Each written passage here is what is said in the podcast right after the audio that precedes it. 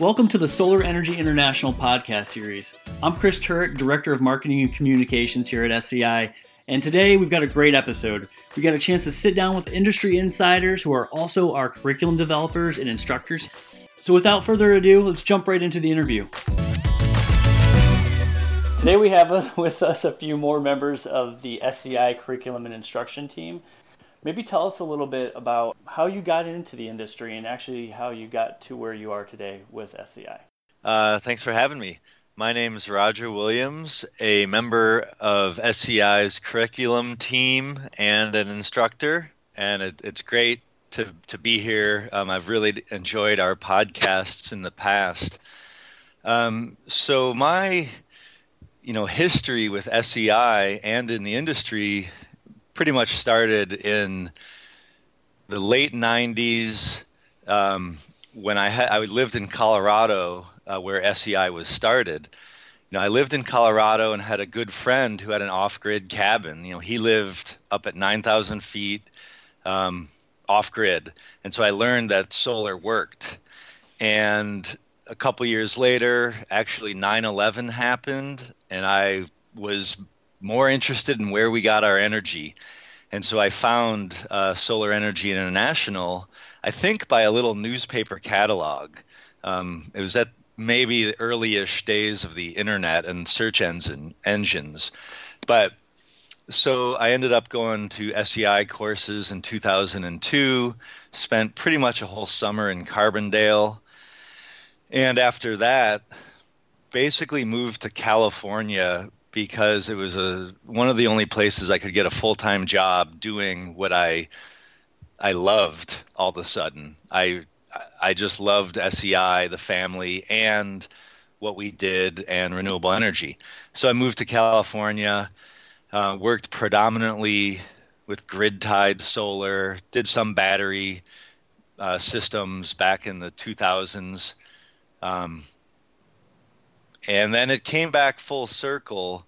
Uh, about three years ago, I got this position as curriculum developer and instructor to be a full time employee with SEI. Hi, my name is Brian Mahalik. I'm part of the SEI curriculum team and also an instructor for SEI. Um, I've got a similar background and approach to the industry as Roger did, and uh, part of that is based on the fact that we both attended classes in 2002. We're um, co-alumni of class of 2002, along with a bunch of other friends that I'm friends to uh, with to this day from from back then. Um, I got into the industry honestly. I was living a pretty vagabond lifestyle, doing a lot of camping, a lot of traveling, and got curious about how to have electricity when I was on the road. Um, also, you know, the off-grid part of, of PV really appealed to me. Um, and I really just wanted to get involved in the industry. It seemed like a lot of opportunity to do a lot of different kinds of things, maybe own your own business, work in a lot of different capacities. My background, however, was English literature, so I wasn't necessarily totally prepared for this. Um, I knew I wanted to get into solar, so I took a job just working as an electrician in Arizona to kind of get some hands on experience. Um, eventually, and, and again, this was early internet days, at least for me, um, I found SEI and I actually worked as an intern there, which helped me um, be able to spend a bunch of time in Carbondale, really get to know the people, and take a bunch of classes. Um, after after that, um, SEI was able to help me find a job in northern Arizona with a company that several in, of my instructors that I had taught me that year had worked for. So that was pretty amazing. Um, I moved there and started doing off grid and hot water and residential and commercial PV for a small company, kind of doing it all.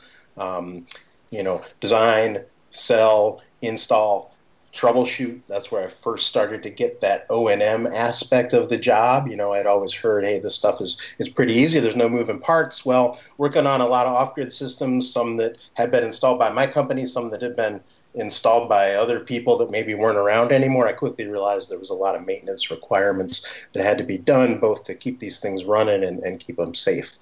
Um, eventually, after working for six or seven, it's getting a little foggy uh, years, maybe it was a little longer than that. Um, I, I ran into some SEI people at a trade show, and I was hadn't seen them for a few years. It was great to see them, and they kind of pulled me back in. I started doing some online teaching, and then I started doing some curriculum development, I started working full time eventually, um, doing curriculum development and teaching. Um, and then I happened to relocate to North Carolina, which had a huge boom in terms of installed capacity, and a lot of it was big scale solar, solar farms, large scale solar, ground mounted, whatever you want to call it. There was a huge explosion in, in the growth of, of these large scale systems in North Carolina that kind of coincided with the time I moved here.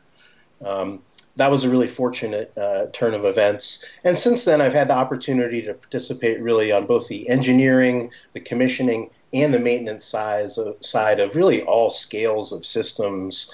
Um, and, and, to this day, I basically, you know, about third of my time is hopefully spent either in the field or working on um, analysis and performance estimates and engineering of systems. And then the other two thirds of my time or so is is still in in the classroom, teaching online and doing a lot of curriculum development to keep our stuff. Um, uh, at the, the front of the pack and the best in the business, make sure our curriculum's the best. Hi, uh, it's nice to be here. My name is Sarah Wilder, and I am also on the SEI curriculum development team. My role is the director of curriculum development and instruction, and I have kind of a similar similar-ish story to Brian and Roger in that I got my start in solar back in 2002, 2003. I didn't go to SEI classes when I was at that point just because I didn't know SEI existed. I wish I had. Uh, but I, I followed a, a, similar trajectory, started doing uh, installs, and eventually owned a, an installation company for for several years. I have uh, worked at a PV manufacturer, a PV module manufacturer, and now I'm in training. So I I've I, I don't know. It's just it's been a really interesting experience in the industry, seeing things from all these different points of view, right? Seeing it from the installer point of view, from the uh, business owner point of view, from the manufacturer, from the from the training organization. It's just it's been really cool to piece together all all of those different perspectives and and apply that to the to the training that we offer. So this next question is so both of you had obviously have worked on all different sizes of systems from even small, very small like systems for like an RV or camper all the way up to megawatt level utility scale systems. So in that there like Brian was saying, you know, there are no moving parts and relatively maintenance free, but there are times where there's going to be some maintenance and some troubleshooting and just overall operations of these systems. So, in your experiences that you've had in the field, maybe tell me a little bit about that, and then also how that ties back into your curriculum development process for SEI's courses for um, O&M considerations. Sure.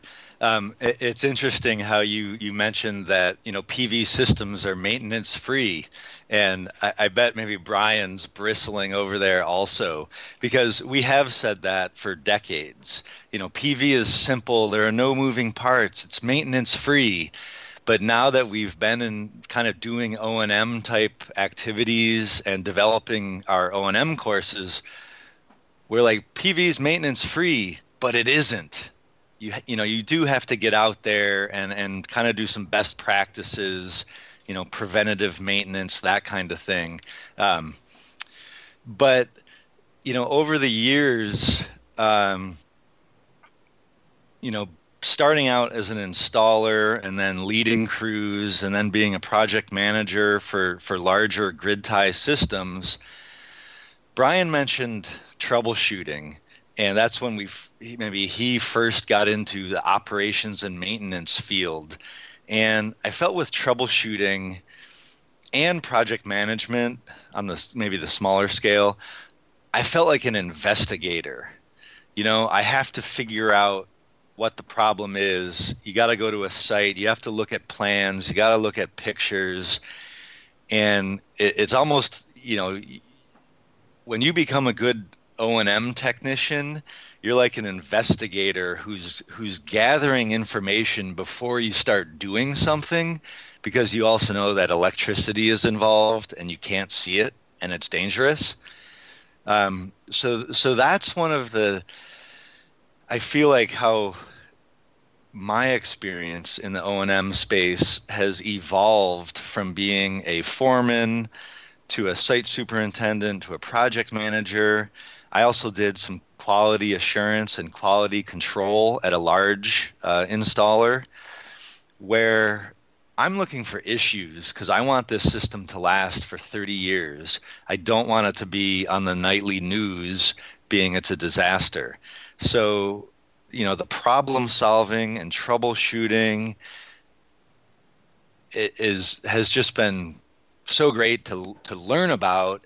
And you know if if you can teach those skills you know that you know them very well and it gives you the confidence to go out into the real world and put all the skills and practices and knowledge that we've learned and we've taught in our courses put those to use out in the field in a safe manner it as roger said it, it turns out it's not quite maintenance free but a lot of it has to do with how it was installed in the first place right because if you're using a bunch of cheap materials and you don't know what you're doing and you're installing your flashings incorrectly um, there is going to be a lot of maintenance. And unfortunately, there have been a lot of systems installed out there by people who didn't quite know what they're doing, right? So if it's if it's installed you know perfectly with with with great materials and great quality workmanship, maybe it does lean towards the side of of more maintenance free, but um, there's there's a lot to there's a lot to troubleshoot, a lot of maintenance issues out there that people um, need to address, unfortunately. Yeah, it's, it's obviously it's a great point. You know, we all work for an educational organization because we know that understanding how to do things right, how to design systems correctly, and install them correctly is step one in a long system life when we want to start off on the right foot. That's why we're all here. That's why we work for Solar Energy International. Um, I quickly, as soon as I got out in the field after leaving, leaving SEI, and I'm sure you had the same experience, Roger, and you too, probably, Sarah. All of a sudden, I was running into a bunch of Y2K systems that, when th- when society didn't break down, people kind of didn't care about them anymore, and they didn't touch them, look at them, think about them, anything. And those were those were immediate in my face here's stuff we've got to fix maintain keep it working and keep it safe. Um, and so that was that was a great lesson right off off the off the bat for me. Um, you know and you can kind of contrast that with you know a system that somebody doesn't really care about. They don't doesn't really matter if it's working or not because they don't need the backup power. Contrast that to an off-grid system. I did a lot of off-grid work. If you don't do the maintenance there uh, you don't have electricity and it's a pretty obvious failure. So those have their own special blend. Um, you can take that a little bit further and you can start talking big money, right? We work on systems that have a lot of money behind them. They have to generate revenue to pay loans. People need to make a bit of a profit off of it so they can develop and finance and install the next wave of systems.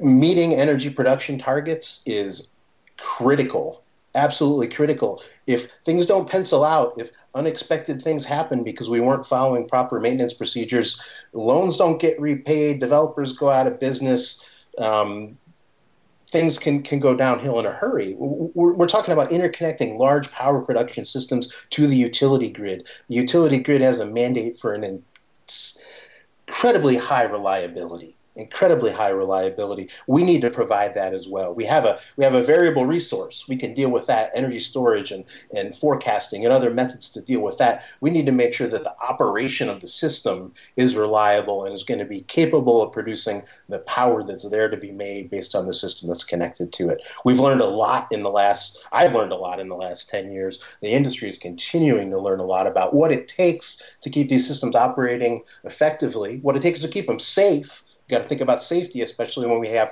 larger and larger systems on buildings. Um, and and what we're really starting to do now is get into almost a, a second wave. I would almost I kind of like to think about it in terms of O and M, in terms of making really fine tuning what the pra- best practices are, and then doing them in an efficient manner. Part of that is execution of processes in the field. Part of that is analyzing data. Part of that is, as Roger mentioned earlier, you know, being able to troubleshoot stuff when things do go wrong and things do happen, because that's going to be inevitable. But we really have a mandate to keep these systems operating um, uh, safely and effectively for, for decades, and, and it takes work. Yeah, I like. I just want to reiterate a couple points that, like Sarah started and Brian also mentioned, kind of about, like I like to teach people now, um, those who've been in the industry for a little while, uh, maybe they're at our our O and M course or they're taking it online. But but I like to push for design for O and M. So you know, Sarah mentioned if the design was shoddy, if the equipment was not of high standard, if the installation was done poorly, that's going to make O and M a mess. So as a former you know field guy, um, I like to push it back up the chain to my beloved designer friends and say, you know, help me succeed with O&M by designing the best system you can because, you know, we've learned like Brian said, we've learned a lot in the past 10 years.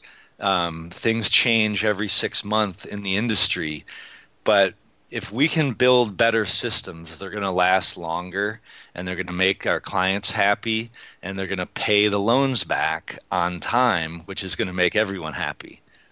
Is that almost seemed like as the industry matured and more and more systems were out there in the wild, it was almost like there was a mandate not only for the need for O&M, but for SEI to develop O&M based classes with an O&M specific focus and so in recent years, SEI did come out with the PV 351 hands on lab and, and more recently the PVOL 350 online course. So maybe tell us a little bit about just the history of how, you know why those courses were developed and how are those courses SEI's response to that growing need in the industry? You know, I think SEI has been fortunate. We have such an amazing group of curriculum developers and instructors that we usually do a good job about forecasting where the industry is heading to some degree. You know, we've done it with our energy storage and battery classes and, and being ahead of the curve there all the time. And I think the same thing happened with O&M. We just realized that, hey, this is where the industry is going you know, all of a sudden there's a bunch of systems out there. The, the growth is so phenomenal. Of course, this is going to happen. We're seeing it. Our instructors are seeing it. Um, you know, in, in the field, our, our curriculum developers, our, our, work through professional services, working with with other with other contractors and developers and companies. We we saw that happening and and really realized that this was going to be not just. Uh, not even necessarily just something you uh, need to know in addition to how to design and install systems, but really a, a subsector of the overall industry itself.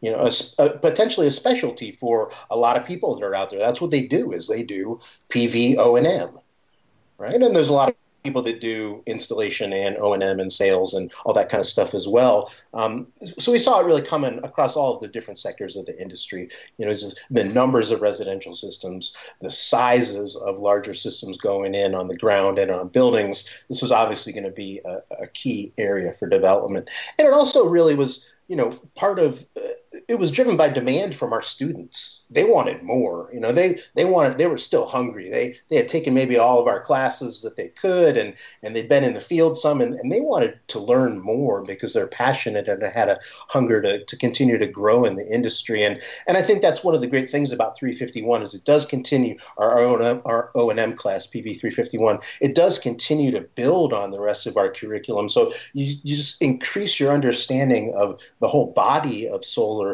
while having this focus on operating, maintaining, troubleshooting, fixing, um, and keeping things running well.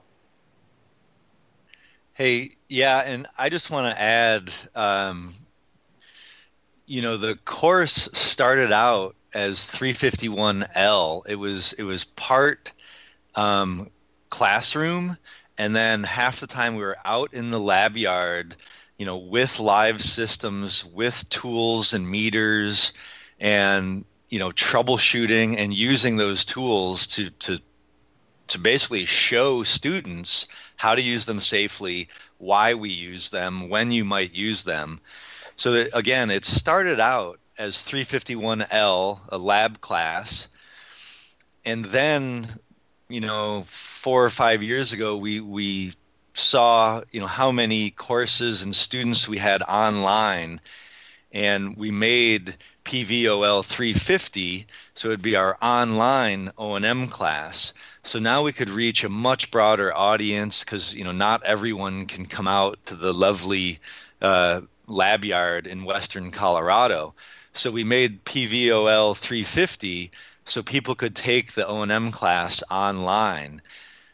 It certainly doesn't have the lab yard experience where you're doing, you know, things real time, but it's a great venue to ask all your questions and and get the knowledge from your instructor and you know I'm one of the instructors for the online course and occasionally the lab class.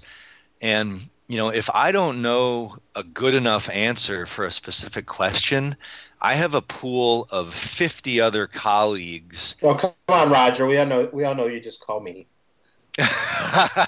That's right. Well, usually I would I would email or text Brian first, um, but we just have a huge pool of colleagues that are in the industry, they're in the field, and I don't think not one of us knows everything, but collectively we have a lot of knowledge together, and we just want to. I think all of us as instructors want to share it with as many people as we can. Yeah, it's a great point. I mean, it's an it's an amazing body of curriculum. I love teaching the hands-on lab class PV351L. It's an amazing group of students. It's a great experience.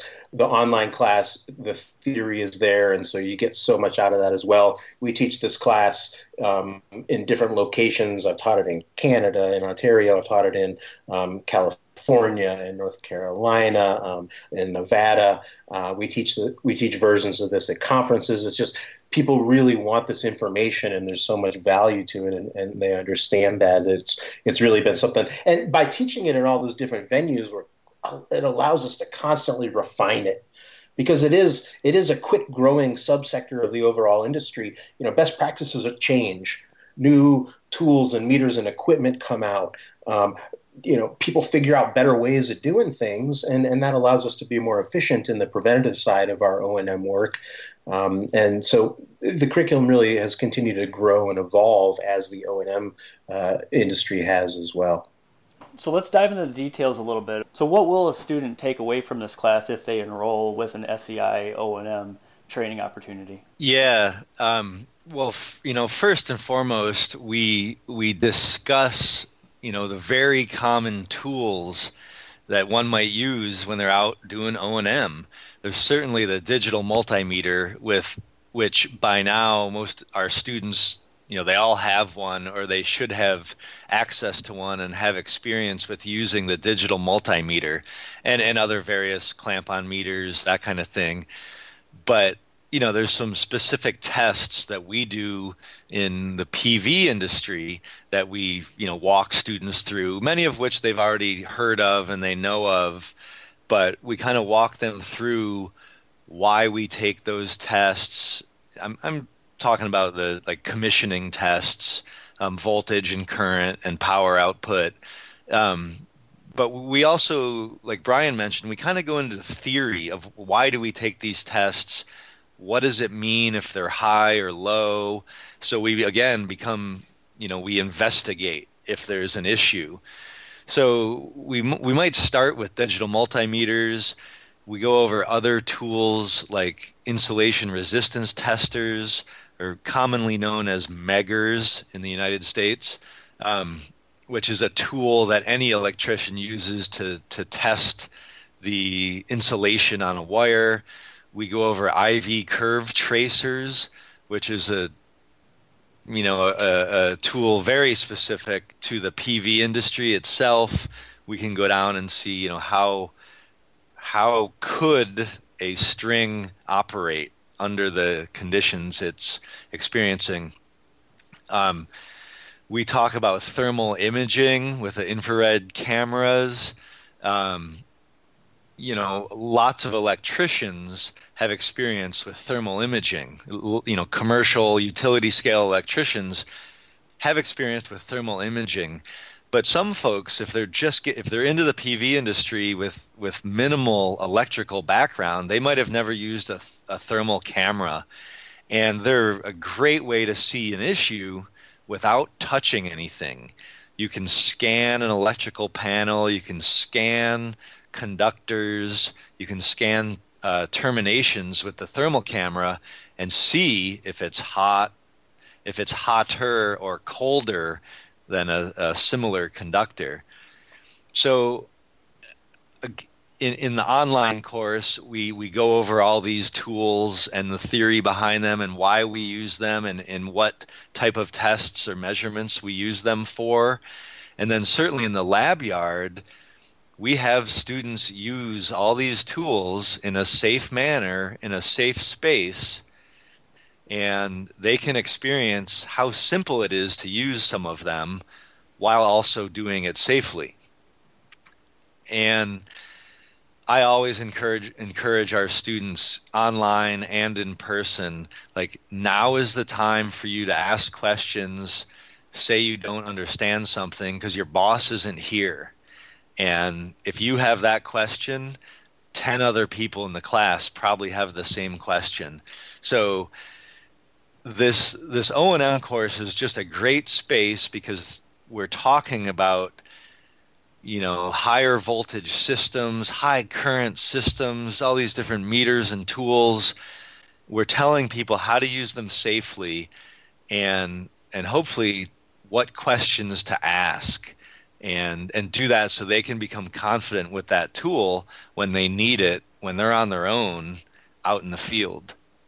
Roger, why don't you tell me a little bit? Um, and I've I've experienced this too, just observing the 351L um, in person. Is I really like how SEI, the instructors, and in the lab facility, where we set up intentional faults, where we we basically we know what the problem is, but then we send our students kind of out on a uh, on a research mission to find those.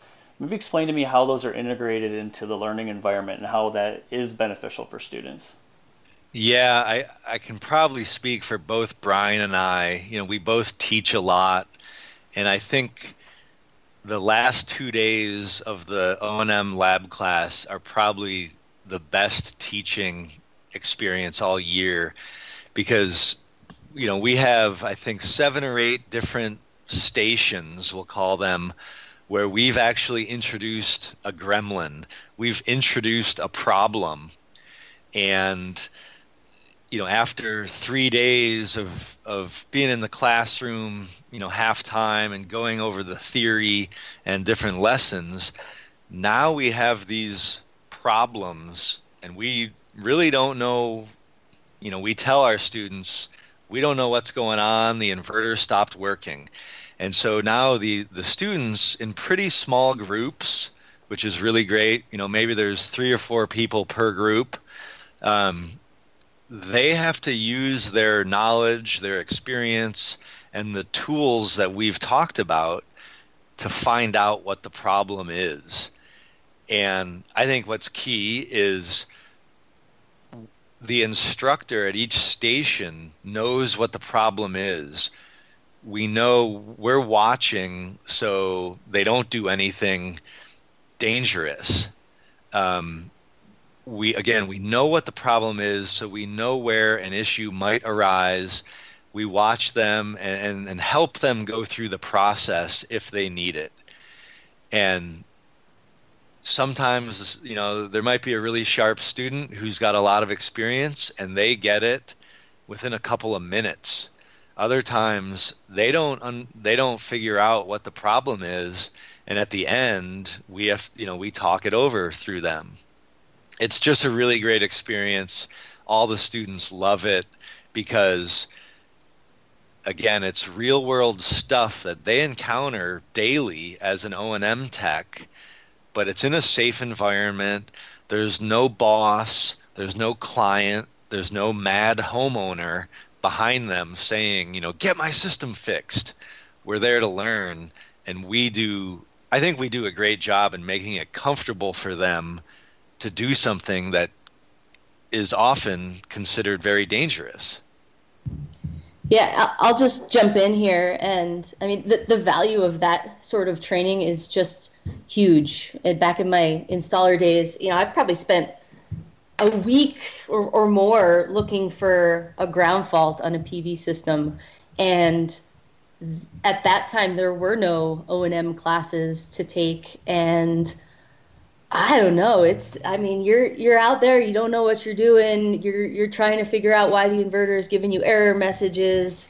I mean, it's it's dangerous if you don't know what you're doing. And you know, I also come come to it from a perspective of a former installation company owner is like, man, if you have to send a crew out multiple times or, you know, you send a crew out to just diagnose a quick quick issue that you think will take an hour and it turns out taking eight hours, right? That's that's a lot of money wasted. You, you your crew should be installing new systems, not taking hours and hours trying to figure out what's going on with existing systems. So, I mean, I think that that whole introducing the gremlin thing is it's just huge. I mean, because otherwise, it's how, how do you learn really? So, real quick, Sarah, on that, you know, on the comment about um, you know the financial ramifications of just chasing down these problems in live systems. So we have a lot of uh, business owners that reach back out to SEI after they got their initial training with SEI, and they often will send their, their crews back to SEI to get um, more continuing education, professional development, and, and specifically around this O&M topic. So from a financial standpoint, as a business owner, um, you know, these systems being down or not performing correctly, um, I'm assuming that can be a pretty expensive issue where maybe an investment in taking some additional training on this, your ROI on that is going to be pretty quick, I'm assuming, correct? Oh, for sure. I mean, you could burn the cost of tuition for one of those classes. Uh, you could burn that amount of money easily in one day just looking for a problem or trying to, you know, fix something. So I yeah, I it's it seems very obvious to me that it would be worth it. You can't expect untrained people to go out and try to solve problems if they don't know what what to look for. One of the most interesting uh, pieces of my of my career in the solar industry, I've been doing this for I think this is my 17th year now, was the 3 years prior to SEI that I worked for Solar World, which is the PV module manufacturer, and my position there was as the the technical services manager. And what that meant was that I oversaw the the technical support team, the customer service team, the training team, and the which includes the warranty. You know, when, when installers have a potential warranty claim, they call us up, and so it was our group that was ultimately responsible for deciding, you know, is this a valid warranty claim or not? And this can range from anywhere from, you know, a single module on a residential system to hundreds or thousands of modules um, on a on a large scale system. And I would just say that the first thing that I would ever notice about somebody when they're calling calling up is, are they are they experienced? Are they knowledgeable? Do they know what they're talking about? You know, because if they if they just call up and they say, "Hey, you know, my system's not my, my system's not working. Maybe it's the homeowner. Maybe it's the installer that says I, I have a bad module." You know, it's like it's so hard to know do they really have a bad module or do they just not know what they're looking at? Maybe the module is covered in shade. Maybe it was designed improperly. This maybe the system was designed improperly. Maybe you know it could be a whole host of reasons what's going on with that system performance. And so you know it when you get on the phone with somebody who has been trained in O&M stuff and they say, okay, you know, I went out here my here are the readings I took from the the digital multimeter and the the irradiance test and and temperature tests and or, or, maybe even advanced tools like IV curve tracers. Here's the data. And when you're dealing with somebody who has that experience and it's obvious, we're just we were just so much more likely to um I don't you, you could just get down to the root of the problem way more easier and you know, you know, okay, yes, you've provided me with all this this information, this is a valid warranty claim. Let's get these modules replaced versus going back and forth with somebody who, you know, doesn't know what they're talking about. And, you know, it, it could very obviously be a an installer error and not a product failure. So I would just say, you know, to any business owner out there, if you want to have success, you know, if, if products sometimes do fail, um, but if you want to have success with with dealing with your manufacturers, you have to have a crew that's that's trained and, and can provide real data. They're not just going to honor a warranty claim that is, you know, based on bad information, right? So it's it's it's pretty critical.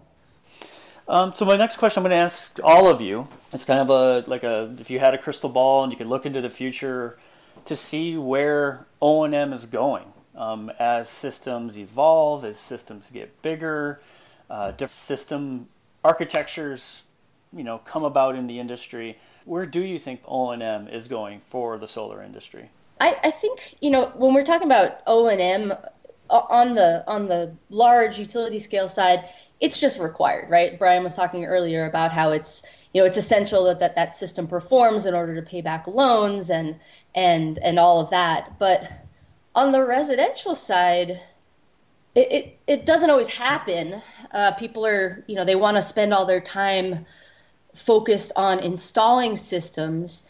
And it's interesting uh, nowadays there's so many systems out there that have been installed and in a lot of places you can't find someone who wants to do residential O&M. Um, you, you know, you have companies who have gone out of business or relocated, and so the original installer is not there. And homeowners, if they you know come to the come to the realization that their system is not working or they just want to get it checked up on, it is it is surprisingly challenging to find some company or somebody who is knowledgeable and willing to do that work. Uh, but it's it's actually a really nice little business opportunity, right? To you don't have a lot of overhead. You're just you're just going out there diagnosing issues, maybe doing some system checkups. It's it's a nice way to fill in the gaps if you're a, a smaller installer and you you know maybe you're not your crews aren't busy all the time. Just to do some of that maintenance work um, is is just a really nice little business opportunity. Yeah, so I mean, you know, O and M is definitely changing as as uh, more and more people are involved in it as we get specific uh, tools and developed, you know, that are focused for PV O and M. Obviously, we've seen a huge growth in the use of aerial thermography in in the last few years, and I think that that's becoming really a go-to technique for um, uh, for O and M, especially on on larger scale systems. I think that'll continue to grow. Um, the thing that that that never ceases to interest me though is you know I, have got a couple friends that work for pretty large O and M providers. There are still things happening on the ground that just take a good old fashioned know how of doing things safely, troubleshooting, repairing, talking to manufacturers, figuring things out. You know, I was uh, recently involved in a system where we had um, meltdowns occurring in bus bars in 400 amp DC disconnect or AC disconnect switches. Totally a manufacturing problem. Absolutely a manufacturing problem. Manufacturer admitted it. There, there, you know, there's no high tech technique. Once that thing leaves the factory that we can really apply to that. You know that's that it is what it is. Things happen things break down. In the end the sun wins things get weathered things fail. You know, we are starting to see new things like uh, electroluminescence testing is becoming a, a, a applied in the field more commonly. Better ways to make sure that the modules um, themselves are operating correctly. Because once you get beyond the modules and the electrical characteristics of the DC side of the system, a lot of the rest of this stuff isn't necessarily PV specific. Right? How much should the inverter be making? Sure, that's PV specific you know, wires terminated in a disconnect switch, not so much. So I think part of the growth of the industry going forward is going to be to continue to absorb best practices that have been used in other segments of the electrical industry. for years and years as part of O&M, and then to refine those through new technology um, to use them more and more efficiently on our PV specific applications. You know, Brian mentioned aerial thermography and electroluminescence testing of, of where we, you know, technologies that we we might be using more and more of in the field on larger systems, and and especially aerial thermography is a great tool.